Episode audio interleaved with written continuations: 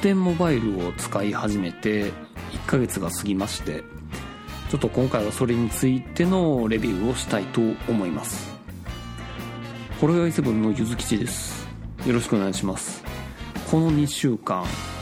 仕事がめっちゃ忙しすぎて会社の年末調整をすっかり忘れてしまいました。結果確定申告をすることになりました、はあ。まあ、しゃあないですね。はい。ということで、えー、楽天モバイルを、まあ、使い始めて1ヶ月経ったということで、まあ、あのー、iPhone12 に変えて、eSIM が使えるようになったので、まあ、eSIM の中にその楽天モバイルの情報を入れて使い続けているということです。一応メイン回線としては通常の電話番号はビッグローブモバイルという MVNO を使っているという状況でございます。楽天モバイルについてちょっとおさらいしますとですね、まあ、現状はその第4のキャリアということで、えー、現在、えー、エリアの拡大にちょっと躍起になっているという楽天モバイルなんですけれども、今はその月額2980円で使い放題の楽天アンリミット、まあ、5っていうようなことで、えー、5G にも対応したプラン1本でやっているということで、えー、月額2958、えー月額2980円ではありますけれども、最初の1年間はま無料で使えますよという大盤振る舞いということでございます。で、eSIM サービスも、提供しておりますので、それを契約したということでございます。で、えー、現状私の利用環境としましてはですね、まあ、自宅と職場については Wi-Fi がついているので Wi-Fi で通信をしていると。で、主にモバイル回線を使う時っていうのは通勤の時と仕事中の外回りの時であるとか、まあ、日曜日、土曜日の、まあ、外出時っていうような感じでございますね。で、通勤時間につきましては、ポッドキャストとか YouTube とか、まあ、最近は Hulu とか使ってて、で、あとはまあ Twitter とか普通の Web の閲覧とかっていうところですね。で、あと、えー、外回りについては車の移動が特に多いので、えー、まあ、カーストリオにつなげてポッドキャストとかラジコとかの音声サービスとか。で最近ね結構あの YouTube とか Hulu とかでも何ですかね声だけ聞いてても内容分かるようなコンテンツとかある程度あるので特に Hulu なんかは 最近あの「オドぜひ」オードリーさんぜひ会ってほしい人がいるんですっていう番組がちょっと私の中でまた再燃しましてですねそれちょっと聞き続けてるるんですけれども、えー、ちょっとそういったところを、まあ、聞きながら、まあ、移動してたりとかいうのをしていました。で、意識としてはもうガンガン使ったろと思って、えー、めちゃくちゃ使い倒しました。えー、だから、あえて、あえて別にここで聞かんなっていう時でも、まあ、再生し続けてたりとかして、あえてあのデータ量をめちゃくちゃ消費したろうという気持ちで使い続けました。はい、で結果としてどうなったのかっていうところでいくとですね、えー、まずメイン回線でいうビッグローブの使用量については 2.37GB で、えーと、まず楽天回線としては 2.74GB で、えーと、楽天回線ってまだあのエリアとしてまだ狭いので、えー、期間限定でその au の方がパートナー回線としてあのカバーをしてくれてるっていうことで、まあ、楽天回線つながってないところはそのパートナー回線が使われるということです。で、そのパートナー回線の使用量が、えー、16.32GB ということでですね、えー、トータルで言うと、まあ、20ちょい、20ちょいギガバイト使ってるということですね、11月版。はい。えー、まあ単純計算でいくと私の行動範囲ではその楽天回線は18%ぐらいということで、まあ要は俺のカバー率は18%やぞという状況でございます。まあ実際にどういうつなぎ替え方してるかっていうのはあんまりよく分かってないんですけど、まあパートナー回線つながりっぱなしで楽天回線のエリア来てもそのままつなぎっぱなしになってんのかなみたいな気もしないでもないんですけどね。で、たまになんかあの、モバイル回線切り替えてるっぽいなみたいな挙動はあったりもするんですけどね。一瞬そのアンテナがゼロになって、しばらくしたら、あの、アンテナが出始めるみたいな。その時って多分なんか切り替えてるんやろうなみたいな感じはするんですけどね。はい。といったような感じでございます。で、まあ、ここで言うたこのパートナー回線 16GB なんですけれども、これ、内訳としては、その、パートナー回線については 5GB までは通常のその、えっ、ー、と、LTE の速度で、えー、出ますよというところになります。で、5ギガ超えると、えー、1メガ BPS になりますよという感じでございました。はい。で、まあそういう、えー、使い方をした結果、この1ヶ月使い勝手としてはどうかというところなんですけれども、はい、まず、えっ、ー、と、このパートナー回線があの通常の速度で生きているうち、これね、たった6日間だけだったんですけれども、この6日間ね、本当にサックサクでした。あの、YouTube やら Hulu やら、何見ててもすぐスタートするし、画質も高いものを選べるようになってるし、あの、キャリアの人ってこんな幸せな環境で1ヶ月使えてるんだなって再確認した次第でございます。うん。で、まあその6日超えた、超えてからがちょっとポイントですよね。そこからはどうやったんかっていうところでございます。まあ、あの結論から言ったらもうパートナー回線16ギガ使ってるってことは、まあ、それでもずっと使い続けてるっていうことなんですよね。で、具体的にどういうことかっていうと、まず YouTube。これ YouTube ね、意外にも 1Mbps でも結構サックサクに動くようになります。で、画質もそれなりに高い画質で再生することができます。これあの、ビッグロブモバイルについてはエンタメフリーっていうことで、YouTube のあの動画の容量についてはカウントしないみたいなことになってるんですけれども、まあそのビッグロブモバイルで YouTube 再生した時の画質ってやっぱり、あの、240kbps か、えー、ぐらいが限界ぐらいなんんですよね。やっぱりそれだと結構スマホの画面でもちょっとジャギジャギになってしまって、ちょっとしんどいな感っていう感じはあったんです。ただ、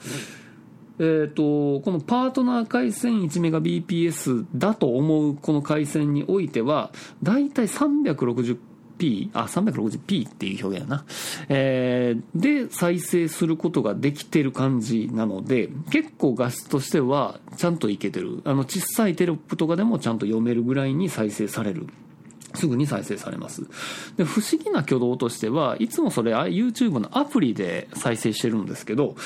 あの、動画が先にポンで再生されて、あの動画の下にあの概要欄とか、あの関連した動画とかっていうリストが出てくるじゃないですか。あっちの方はまだ読み込み中なんですよ。でも動画は先に再生がもう開始されているっていう状況で、なんか優先順位が違うんかなみたいな感じ。まあでも別に概要欄なんか後から見りゃええから、全然さっき動画走ってくれた方がああ,、えー、とありがたいので、まあ、あのこの仕様としてはあの全然ありかなというところでございます。で、あと Hulu とかでね、まあ、いわゆるオンデマンド動画サービスなんですけれども、これ Hulu ね、あの、何年かずっと、あの、解約して放置してたんですけど、やっぱりこの間すごい進化してたなっていうのがあって、まあ、当然あの、動画のダウンロードサービスもあったし、で、もっと良かったのは、そのバックグラウンド再生に対応してくれてたんですよね。だからあの iPhone ロックした状態でも、あの、オドぜひの音声だけ、トークだけ聞けるとかいう使い方ができるようになったんで、ほんまに良かったです。うん。で、これもあの、再生も、あの、YouTube ほどの、あの、サクサクサク感はないんだけれども、1分ぐらい読み込み待ちをしておけば、動画はちゃんと始まってくれて、その後は、あの、あまり途切れることもなく、まあ、オドぜひだったら30分番組なんで、30分終わるまではきっちり再生してくれてるっていうような印象。だから、あの、普段使いでも全然いける感じかなという考え方でした。であと、ポッドキャストについても同じように、あの、読み込みまでは若干時間はかかるけれども、えーそんなにストレスもなく、あの、始まってくれてるという印象でしたね。はい。で、これもそのプレイリスト的に次の番組、次の番組みたいな感じでザッピングしてても、まあそんなに、あの、まあちょっと遅いなぐらいの感じで普通に聞けるような感じでございました。で、まあ、通常のウェブとかですね、まあ、これは、要は、アクセスする先にもよりけりっていう感じではありますけれども、私よく RSS フィーダーとか、まあ、リーダーとかで、あの、ニュース記事とかを読む感じにはなるんですけれども、まあ、あの、あまあ、ヤフーのニュースとかね、まあ、そういったようなニュースアプリとかだったら結構サクサク見れる感じにはなってますね。はい。で、まあ、普通のニュースサイトとかにアクセスしても、まあ、若干待ちがあったりして、まあ、ちょっとイライラすることはあるけれども、まあ、表示され始めたら普通に読める感じかなっていうところです。で、ツイッターとかですね、ツイッターも、まあ当然ツイート情報とかは普通に読めるんですけれども、最近のは本当に画像であるとか、動画が結構多かったりもするんで、画像の表示がやっぱりもたつくケースはあるかなっていうところでございます。はい。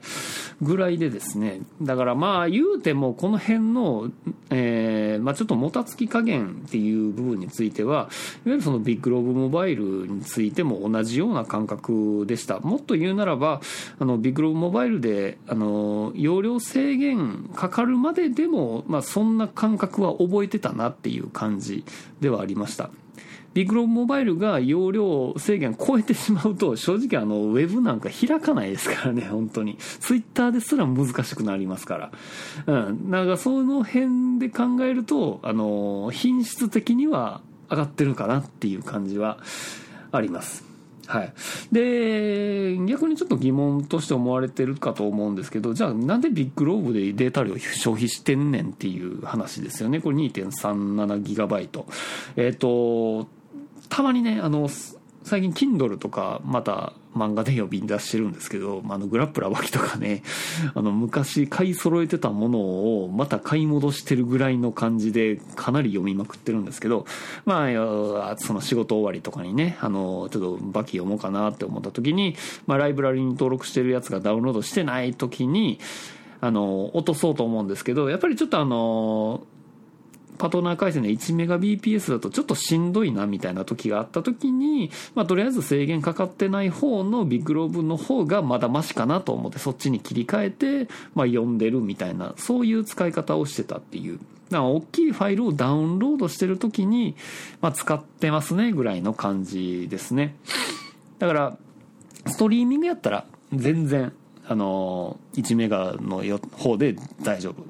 で、一括でダウンロードするっていうんだったら、まだ制限かかってない方のキャリアでやった方が良さそうっていう判断で、ビッグローブでちょっとギガを消費してるっていう感じですね。はい。というような使い方で、結果的にどうかっていうと、結論ですね。結論。今の環境であれば困ることなく使うことができているっていうことで、あの、一応あのさ、来月にはそのビッグローブモバイルについても、あの、まあ、最低限のプランでも行ってまおうかなと思っています。はい。が、正しいですよ。あの、これ今だけの話なんです。言ってみたら。このパートナー回線っていうところが一番のネックであり、あの、一番私が割合としてよく使ってた回線になってしまってたっていうところが一番のネックになります。これあの、ニュースとしてですね、もともとその、パートナー回線 au の回線がお助けとして、あの、提供してあげてるよっていうだけの話なんで、最終的には楽天モバイルは自分の力だけでエリア伸ばしてユーザーに使ってもらわないといけないっていうところになりますから、一応1年後ぐらいには、あの予想としては、来年7月ぐらいかな、には、あの人口カバー率96%は達成するんだろう、みたいなことを確約してるらしいです。で、本来これは、あの、5年計画で96%まで持っていくつもりやったのが、4年も前倒しして、やってやるぜみたいな宣言しちゃってるもんだから、あ、じゃあだったらみたいな感じで au 回線の方は、あの、まあ、これ当初の予定通りやったらしいんですけど、えっ、ー、と、一応、来年3月を区切りに、まずは東京とかの一部エリアから、もうパートナー回線の提供は順次終了していきますっていう、え、ー、と、ニュースが出てきています。で、大阪についても、大阪の一部地域についてはパートナー回線終わりますとか、奈良、なんで奈良やねんみたいな、奈良についてもエリア終了しますみたいなことを言うてますので、だからその3月ぐらいを区切りに、またちょっとこの辺のレビューは一変するんじゃないかかなと思っています。だからその時点でその楽天エリアが、えー、少なくとも、例えば今私の居住しているエリアにはまだ来てないんですよ、楽天エリアは。あの、まだ駅、駅周辺ぐらい、駅の半径1キロぐらいちゃうかな。までしか来てないというところなんで、そっからもっと伸ばしといてくれないと、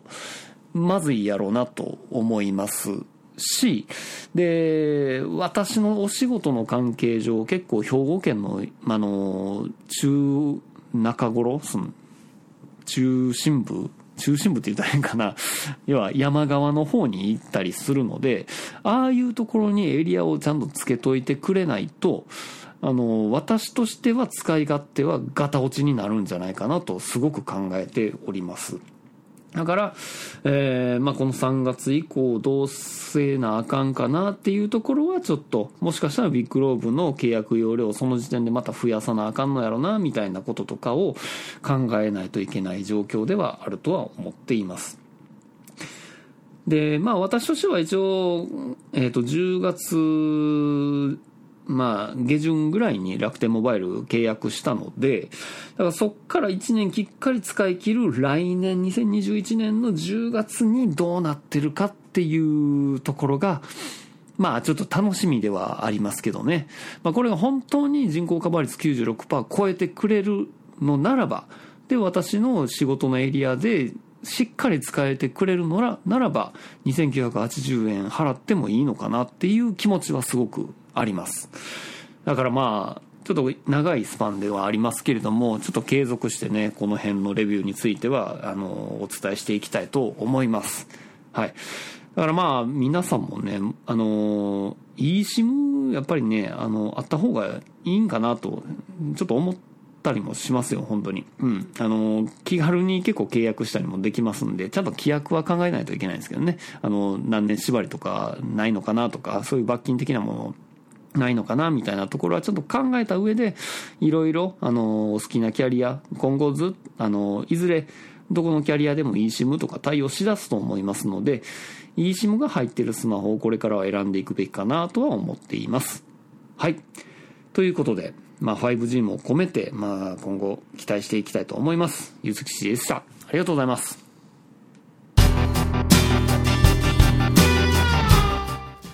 ほろよいセブンでは皆様からのお便りをお待ちしております。ツイッターからは、ハッシュタグほろよい7、シャープ HOROYOI7、メールでは、ラジオドットほろよい7アットマーク gmail.com radio ピリオド horoyoi7 アットマーク gmail.com ブログ本文にあるメールフォームのリンクからもメールが届きます。読まれた分だけテンション上がります。